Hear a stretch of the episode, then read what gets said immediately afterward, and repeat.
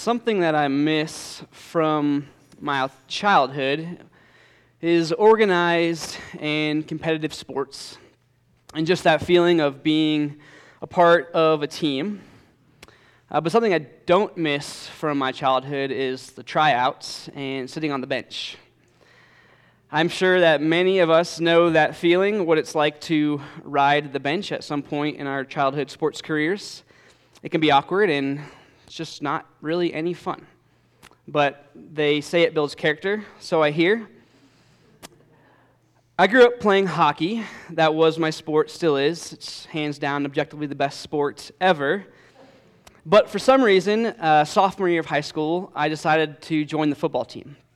And I, this was my first time playing, so I didn't really know the rules all the way. I didn't know what position I wanted to play. I didn't I wasn't very big, I was pretty small. And so naturally, I made JV, and I spent most of the season riding the bench. Uh, but before the season started, we had a scrimmage against another high school uh, nearby. And so I went, and the coach called me off the bench and into the game. And I was playing cornerback, and so I had my guy picked out, and the ball went up, and I jumped, and somehow, miraculously, I caught it. I intercepted the ball, and I landed, and I just stood there. I didn't move my feet, and my whole team is yelling at me to run, and I just stood there. I thought, oh, it's a scrimmage. Maybe I shouldn't like rub it in their face, you know. I don't know what I thought, but I didn't move my feet. And my coach comes up and he yells, friendly. He says, Dupree. Everyone gets my last name wrong. He says, Dupree, do you need me to MapQuest you directions to the end zone? and so it was a good laugh. And I mean, all that to say is I spent a lot of time on the bench, especially when I played football. But I always got that thrill, though, when you get called off the bench into the game, that you're a part of something bigger than yourself. There's, there's a sense of satisfaction, of, of, belonging. And so, today, we're going to read a story about the 12 disciples finally getting called off the bench and into the game. They've been following Jesus around, witnessing his teaching and his miracles, and finally, Jesus says, You're in. Jesus calls them, he equips them, and he sends them out. And so before we jump into our passage today, here's our big truth those who place their faith in Jesus will be empowered for ministry and will experience satisfaction now and forever. And so we're going to be in Luke chapter 9. So if you have your Bibles, go ahead and turn to Luke chapter 9. We're going to be in verses 1 through 17. Last week, Zach preached on the end of Luke chapter 8, which was Jesus healing a woman with a discharge of blood and raising a young girl from the dead. And today, we're going to read through this text in three sections. First, we're going to read about the apostles' very first mission. Next, we're going to read about uh, Herod's confusion and his very, very important question who is Jesus? And then lastly, we're going to read a familiar passage about Jesus feeding the 5,000. And so, Luke chapter 9, verses 1 through 6. And he called the twelve together and gave them power and authority over all demons and to cure diseases. And he sent them out to proclaim the kingdom of God and to heal. And he said to them, Take nothing for your journey no staff, nor bag, nor bread, nor money and do not have two tunics. And wherever, whatever house you enter, stay there, and from there departs. And wherever they do not receive you, when you leave that town, shake off the dust from your feet as a testimony against them. And they departed and went through the villages, preaching the gospel and healing everywhere. And so here we see Jesus calls the twelve he gives them power and authority, and he sends them out.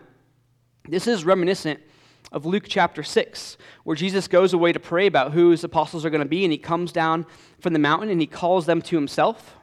These are the ones who are appointed and sent by Jesus to preach the gospel and to build his kingdom, his church. And in verses 1 through 17, we're going to see that the term the 12 is interchangeable with the term apostles. And up until this point, they have only observed Jesus in his ministry. They've witnessed his miracles, they've witnessed his healings, the way he casts out demons, the way he loved and welcomed others. But now Jesus calls them off the bench into the game. He calls them to their first mission to travel town to town, proclaiming the kingdom of God and healing those in need. Jesus supplies them with power and authority. If you think back to Luke chapter 3, when Jesus is baptized, the Holy Spirit descends upon him and empowers Jesus for his ministry. And in the story, it's only been Jesus who's preached. It's only been Jesus who's healed and cast out demons. And now he passes the baton to the apostles for the first time.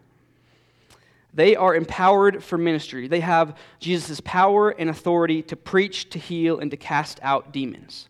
So I bet they're feeling pretty good at this point. But then he tells them how to pack for their journey. He says, Don't take a staff, uh, don't take a bag, don't take any money, don't take any food, just take the tunic that's on your back. How's that for light packing? Anybody in here a light packer? Anybody? Not many. I know. Packing light is very, very hard. And there's no shame if you end up packing your whole closet when you go on a weekend trip. Jesus makes packing for this trip really easy. He just says, Don't bring anything. You're good with the shirt on your back. You're good to go. And the 12 here, they're supplied for ministry in one sense. They have Jesus' power and authority, but they lack any sort of resources, any sort of supplies for their mission. And so, in this sense, they will only be supplied and provided for based on their trust and dependence on Jesus to provide for them. And as we read this text, we have to remember that this was a specific mission and specific empowering given to the 12 disciples. There's not a one for one correlation with us today. We need to keep in mind that we are not among the 12 apostles. But with that said, there's still a lot of great application that we can draw from this story and apply it to our own lives because really our mission is quite similar in a lot of ways. After Jesus' death and resurrection, he tells his disciples in Matthew 28 All authority in heaven and on earth has been given to me. Go therefore and make disciples of all nations, baptizing them in the name of the Father and of the Son and of the Holy Spirit teaching them to observe all that I have commanded you. And behold, I am with you always to the end of the age. Here we see the Christian mission preach the gospel and make disciples. And we can't disconnect service and love for others from this. Jesus and his 12 apostles preached the kingdom of God and healed. Healing was an act of service and love, right? And so our gospel proclamation should be accompanied by love. Jesus, before his death, tells his disciples that love must be their motto. In John 13 34, Jesus says, A new commandment I give you, that you love one another, just as I have loved you. You also are to love one another. By this, all people will know that you are my disciples, if you have love for one another. And we like the apostles, are also empowered for ministry. Actually, we are more equipped than they were. In Luke's second book, The Acts of the Apostles, Luke records for us Jesus' ascension into heaven. And just before his ascension, he tells his followers, You will receive power when the Holy Spirit has come upon you, and you will be my witnesses in Jerusalem, in all Judea, in Samaria, and to the end of the earth. So the Holy Spirit filled the followers of Jesus on the day of Pentecost, and it is no different for us today. When we repent of our sin and we place our faith in Jesus, we are filled with and sealed by the Holy Spirit. Christ lives in us through the Spirit. And this confirms what Jesus says in the Great Commission Behold, I am with you always until the end of the age. And so in Luke chapter 9, where we are at this point of the story, the apostles did not yet have the Spirit of God living and dwelling inside of them. So we have been supplied with everything that we need to live out our Christian mission. It's not in our own strength and power and resources that we will be successful. No, it's in the power of Jesus that we will be successful in our mission. And having this mission to preach the gospel, to make disciples, and to love others, given to us by Jesus, gives our lives immense purpose. And I think purpose is something that all of us wants. It's something that is often found lacking. I think the secular world struggles to answer the question, why do I live? And even we as Christians, right? We often try to find purpose in the things of this world. We try to find purpose in careers, climbing the ladder, earning a promotion, getting higher pay.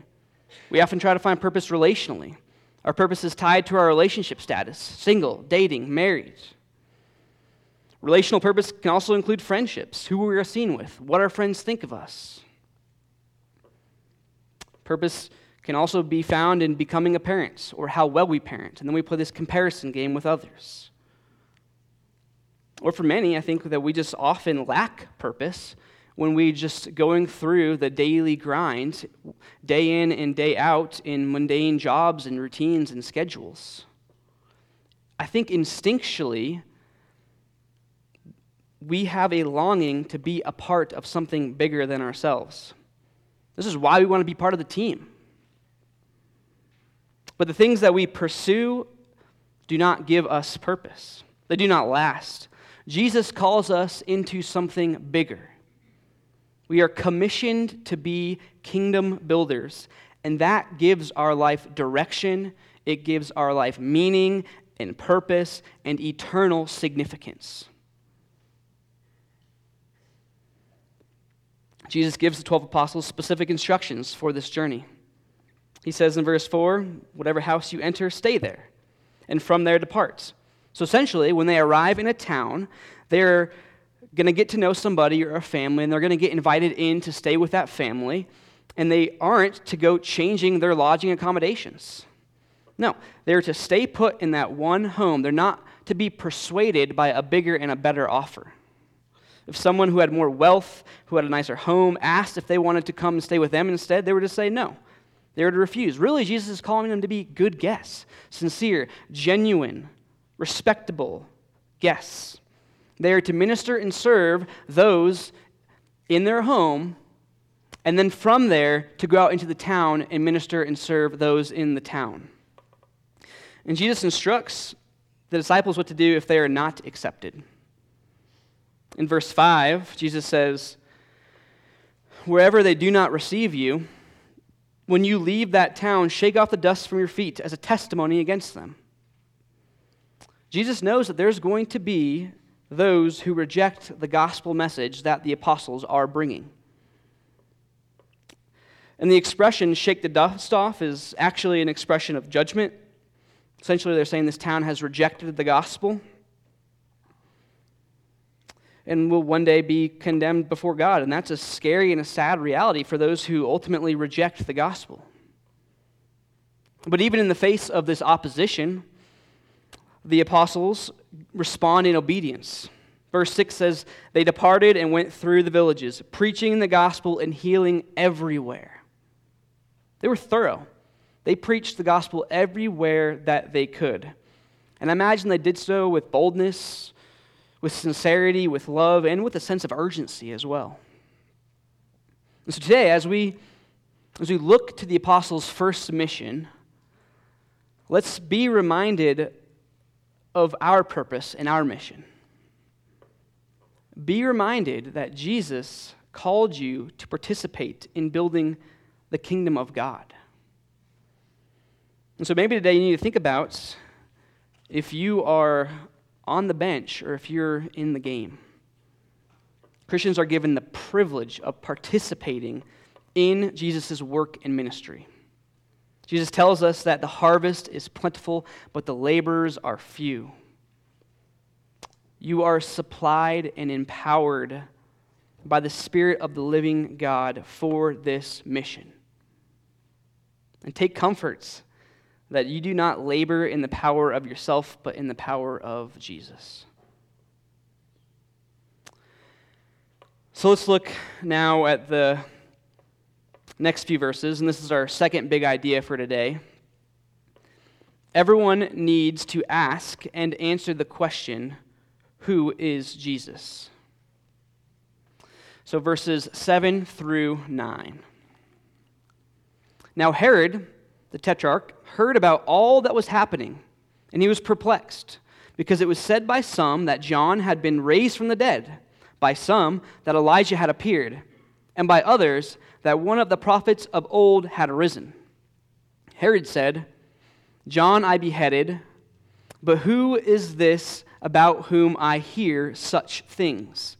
And he sought to see him.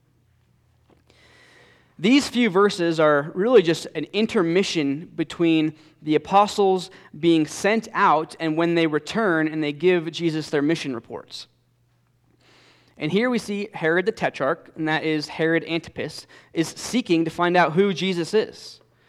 And we were first introduced to Herod back in Luke chapter 3 when he sends John the Baptist to prison.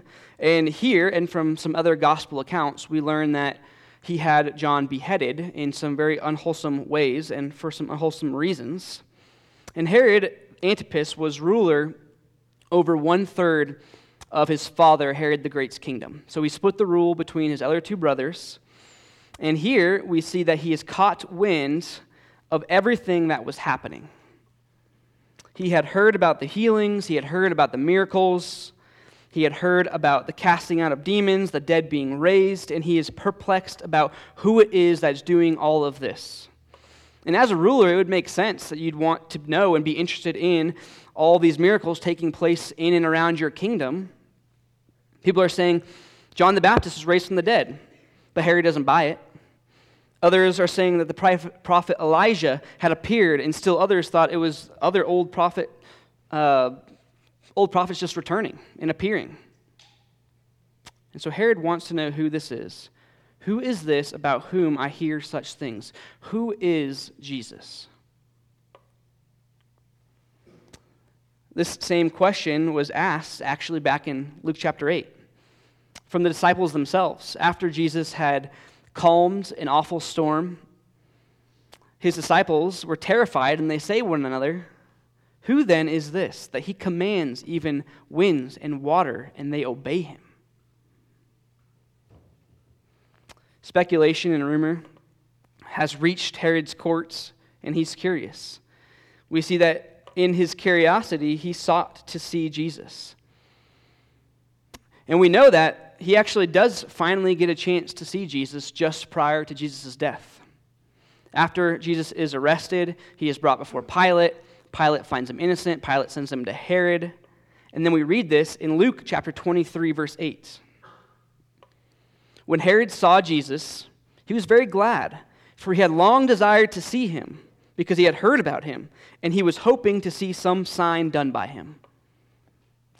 Herod didn't want to hear about the kingdom of God. He just wanted to see Jesus perform some signs and miracles and wonders. Just like the question, why do I live? What's my purpose? Everyone in their lifetime will have to wrestle with the question, who is Jesus? They actually happen to be pretty similar questions if you think about it. And notice the reports that make its way to Herod. They're all supernatural.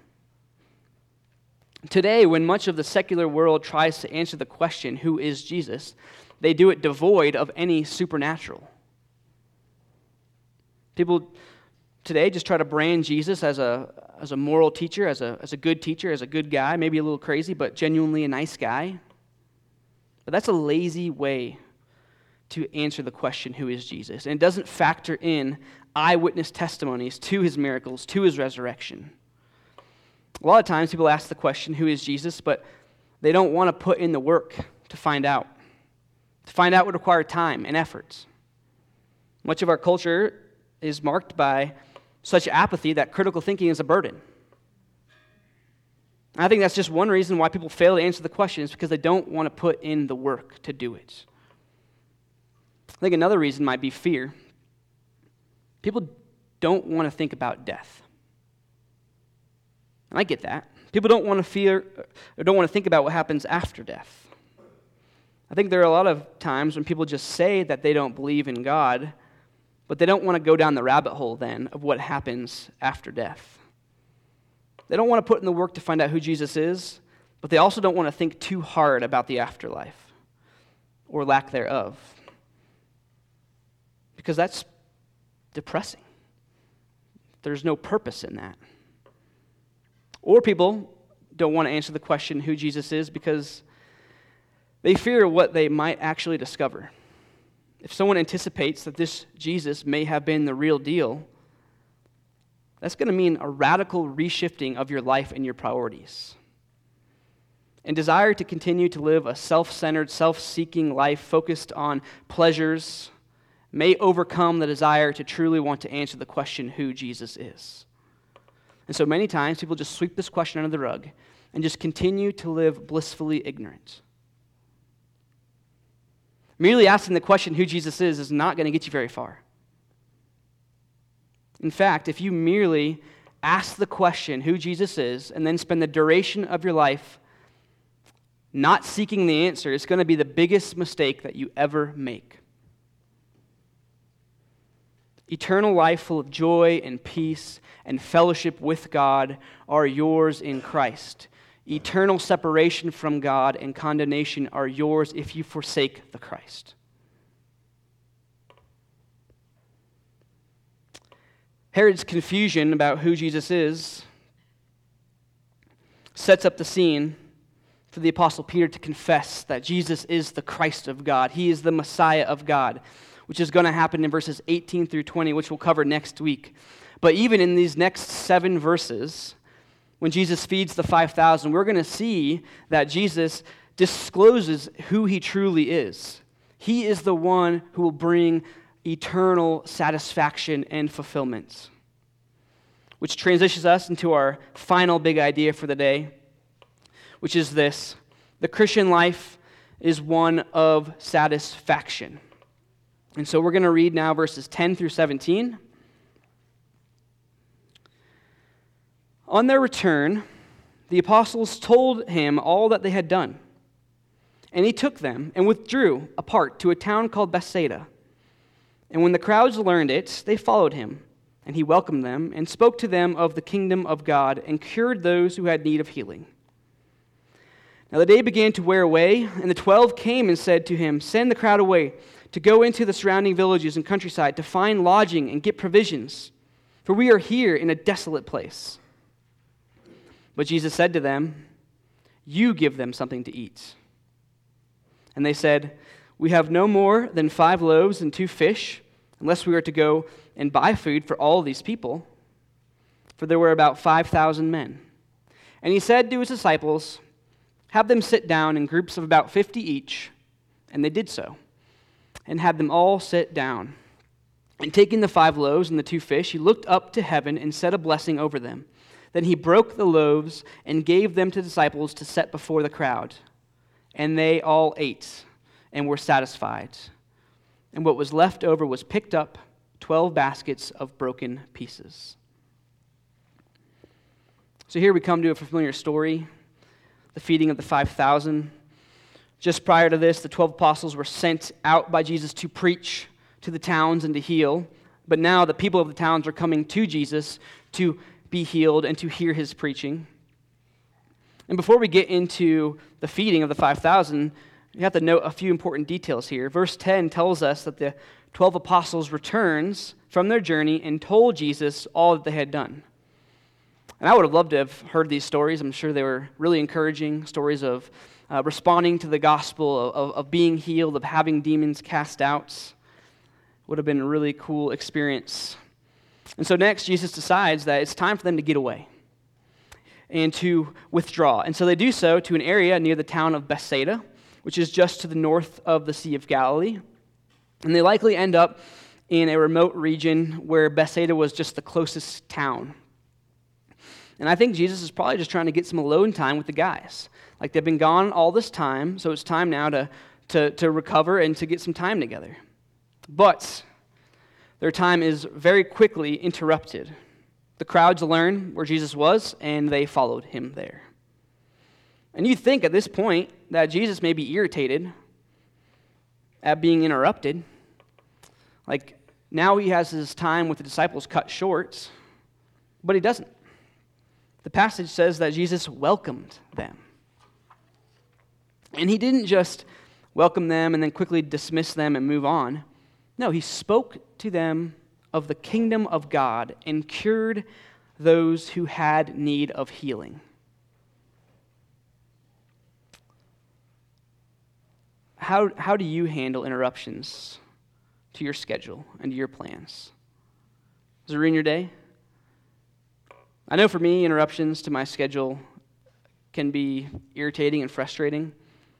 And it's not even that I don't want to help those who interrupt my schedule, it's just that that wasn't planned in my calendar. And this really reveals my own selfishness. It reveals my lack of desire to live for the kingdom and to love others. And for me, reflecting on the story this week and how Jesus handled interruptions convicted me. It challenged me that my time is not my own, that I need to offer it to the Lord, that I need to count others as more significant than myself. And so I want you to reflect on how maybe how you handle interruptions to your day. But think even bigger than that. How do you handle interruptions to your life? Are you reluctant to give your time to others when they show up in desperation? When needs arise? When hard people come into your life? when other people's burdens and troubles come your way, do you try to dismiss it? Do you try to avoid it? Or do you welcome others with a loving heart, eager to serve them and to love them and to share the gospel with them? Interruptions to life are guaranteed. So the question is how are you going to respond to them? These seemingly burdensome interruptions may actually be divine interruptions where the Lord uses you to build his kingdom. Interruptions offer an opportunity for us to relinquish control of our time, of our schedule, to offer it to the Lord and be used by him in service to others. This is an exercise of trust and dependence on God. Jesus welcomed the interruption. He preached the gospel to the crowd, he healed them, he spent his entire day with them. Verse 12 says that the day began to wear away. And so here the disciples foresee a problem. The sun's going down, there are a lot of people, 5,000 men, and that doesn't even include the women and children. So it's going to be a large group of people. They're in a remote location, they have no supplies for the crowd. And so the disciples go to Jesus. And they tell him, they tell Jesus, send the crowd away to go into the surrounding villages and countryside to find lodging and get provisions, for we are in a desolate place. And at first glance, like, that seems reasonable, right? But how does Jesus respond? He says, You give them something to eat. You give them something to eat. Disciples tell Jesus, Hey, all we have are five loaves and two fish, unless you want us to go to the grocery store, which they obviously knew they couldn't afford to feed 5,000 plus people. And Jesus tells them, No, no, no. You give them something to eat. It seems the disciples have forgotten all of the miracles that Jesus has done up until this point. It seems they have forgotten what they've just done, that they've just gone on their first journey. They were supplied with power and authority, and they depended on God for provision and food. Disciples are supposed to be off the bench and in the game, but here they revert back to natural means and natural ways. The best they can come up with is well, should we go to the grocery store? They have seen Jesus raise the dead. They themselves have cast out demons. And just like they went out on their journey without a staff or bag or food or money, trusting that God would provide and supply what they need, they ought to have done that here as well.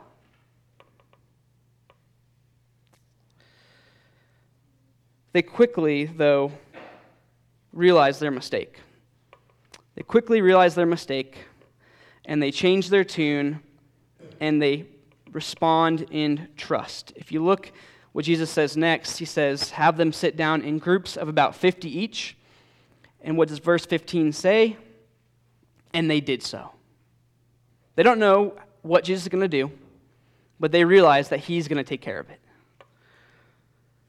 They just had a moment. They just had a moment and they forgot who Jesus is. I think that's relatable. But quickly, they remember all that Jesus had done. They remember who Jesus is, and they responded in trust and obedience to him. And so Jesus miraculously intervenes. Verses 16 and 17 And taking the five loaves and two fish, he looked up to heaven and said a blessing over them. Then he broke the loaves and gave them to the disciples to set before the crowd. And they all ate and were satisfied. And what was left over was picked up 12 baskets of broken pieces.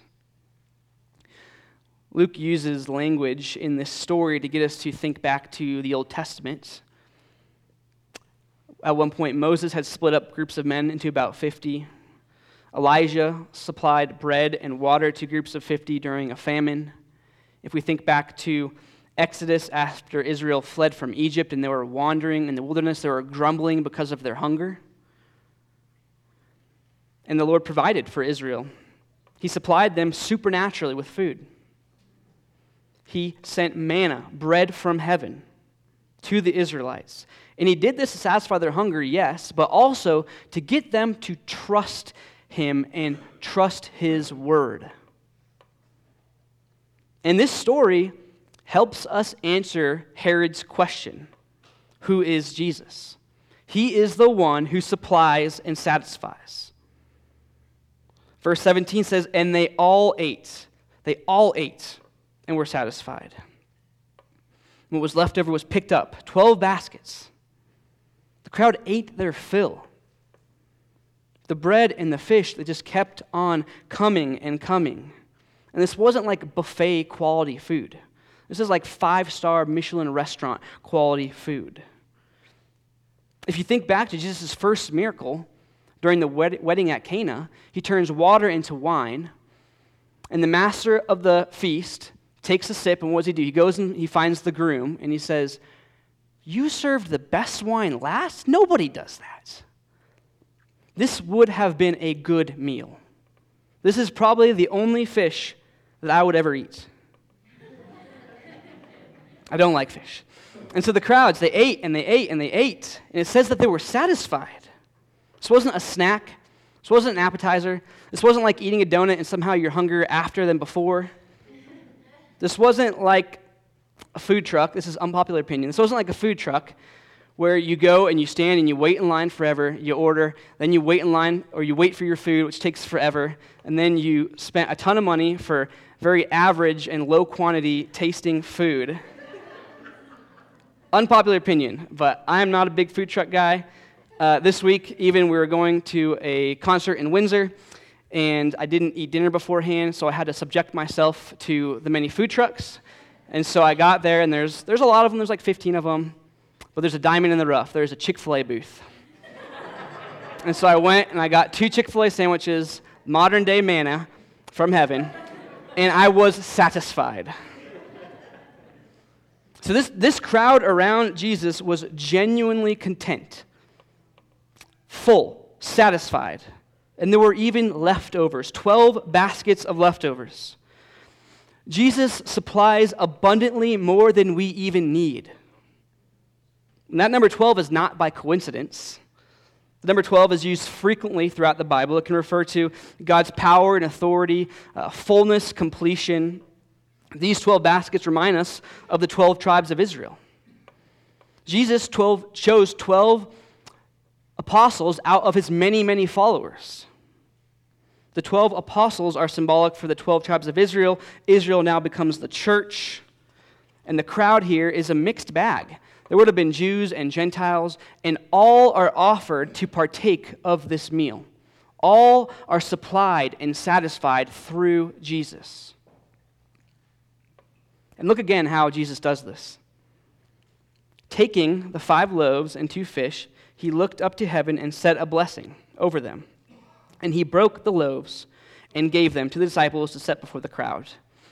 And so many commentators here note the fourfold word sequence took, blessed, broke, and gave. He took the bread. He said a blessing to God. He broke the bread and he gave the bread. This same fourfold sequence of words is going to be used two other times in the Gospel of Luke. At the Last Supper, when Jesus inaugurates the new covenants, and at the banquet of Emmaus at the end of Luke, Luke chapter 24. And each instance of these words further reveals who Jesus is. In Luke 24, we get the account of Jesus' resurrection, how he conquered the grave. And then the resurrected and glorified Jesus appears to two men. He visits two men as they're traveling on the road to Emmaus, but they don't recognize who Jesus is and they start having a conversation with this man about all the things that had taken place up until the point of Jesus' death. And Jesus responds to them, O foolish ones, and slow of heart to believe, all of the prophets have spoken. Was it not necessary that the Christ should suffer these things and enter into his glory? And beginning with Moses and all the prophets, he interpreted to them in all the scriptures the things concerning himself. The two men were amazed. This would have been an epic Bible study.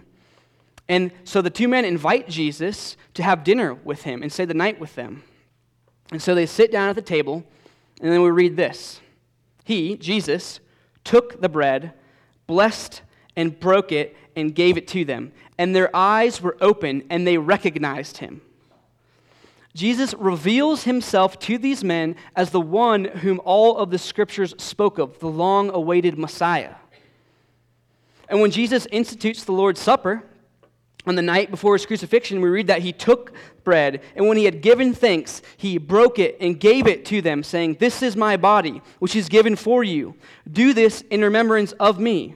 And likewise the cup, after they had eaten, saying, This cup that is poured out for you is the new covenant in my blood. Here, Jesus reveals himself as the one who inaugurates the new covenant, the promise that Christ has made way for salvation, that right relationship to God is available to us. And so, as Jesus feeds the 5,000, he uses this fourfold sequence of words, and in so doing, he's answering the question that Herod asked Who is Jesus? And in the next few verses, 18 through 20, Jesus asks the 12 disciples, Who do you say that I am? And Peter confesses, You are the Christ of God. You are the Messiah of God. The feeding of the 5,000 is setting the tone for Jesus to be fully revealed that he is the Messiah, that his broken body was given up for us that we may take, that we may, that we may receive, and that we may be satisfied. In just a few minutes, we're going to take the Lord's Supper. And in this ordinance, Jesus' death is symbolized and remembered. His body was broken. He was the spotless lamb who was sacrificed for us Remember John the Baptist's words Behold the Lamb of God who takes away the sins of the world. Jesus went to the cross to pay the penalty that we deserve because of our sinfulness and our rebellion against him. His body was crushed, his body was broken, his body was hung there on a cross. And when we break the bread at the Lord's Supper, we remember Jesus' body broken for us. Jesus tells his disciples that this represents the new covenant. Salvation comes to those who place their faith and trust in Jesus. Jesus offers himself freely to us. He invites us into his kingdom. He invites us to participate in his mission and ministry. He invites us to the table. He invites us to receive and be satisfied in him. Jesus tells the crowds in John chapter 6 that Jed read this morning. The bread of God is he who comes down from heaven and gives life to the worlds. And he goes on to say, I am the bread of life. Whoever comes to me shall not hunger, and whoever believes in me shall never thirst. The crowds ate their fill of fish and bread, and they were satisfied. Jesus provided more than enough for them. But unless those crowds received Christ in faith and repentance, they were going to continue to be spiritually hungry and spiritually thirsty. Jesus tells us that whoever feeds on my flesh and drinks my blood has eternal life. This is symbolic of trusting in Christ for salvation. Jesus is the only place that everlasting satisfaction is found. If anyone in here this morning feels unsatisfied, feels unfulfilled, feels a longing for something bigger, if anyone in here is spiritually hungry, spiritually thirsty, I invite you to come to Jesus and be eternally satisfied and fulfilled. So now we, as a gathered church body, get to partake of the Lord's Supper. And as we prepare, let's look back. Let's look back to Jesus' sacrificial death. As we break the bread, remember his broken body. As we take the cup, remember his blood that was shed and poured out for us and for the forgiveness of sins. And as we prepare ourselves, look inwardly.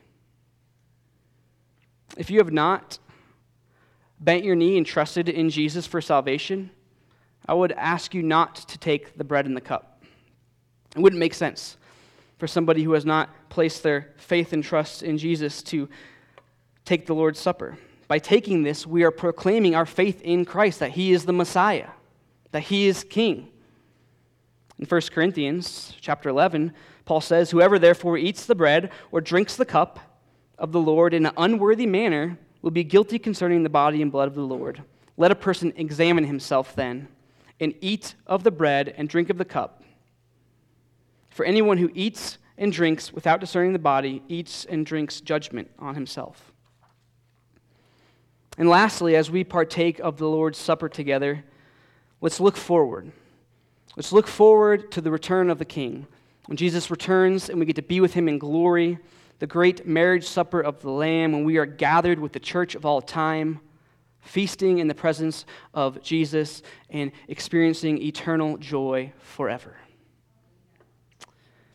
We'll go ahead and invite the band back up. And how we do this is as the band plays, I want you to look inwardly. I want you to examine yourself before the Lord. To depend on Him for salvation. It's by faith and faith alone that we are saved. And, and as you feel led, you can get out of your seats, you can come, you can take the cup, bring it back to your seats, peel back the top, take the piece of bread, and as you crush it, think about Jesus' broken body for you. And after that, we'll take the cup together. And so let me go ahead and close us now in prayer. Father in heaven, Jesus, thank you for your broken body for us. That you went to the cross, innocent, spotless Lamb of God, to take away our sins, that we may have life and life abundantly, that we might have purpose and meaning God, I pray that if there is anyone in here who does not know you, that today would be a day of salvation for them. That they would see their own works and deeds as never measuring up, that we all fall short of the glory of God, and that, we, that they would place their faith in you. God, you've called us out of darkness into your marvelous lights.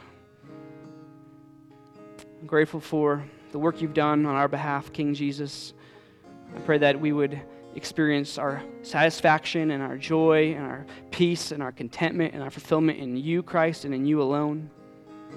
Help us now to reflect and examine our lives as we partake of the Lord's Supper. We ask this in your name, Jesus. Would you please stand as we respond?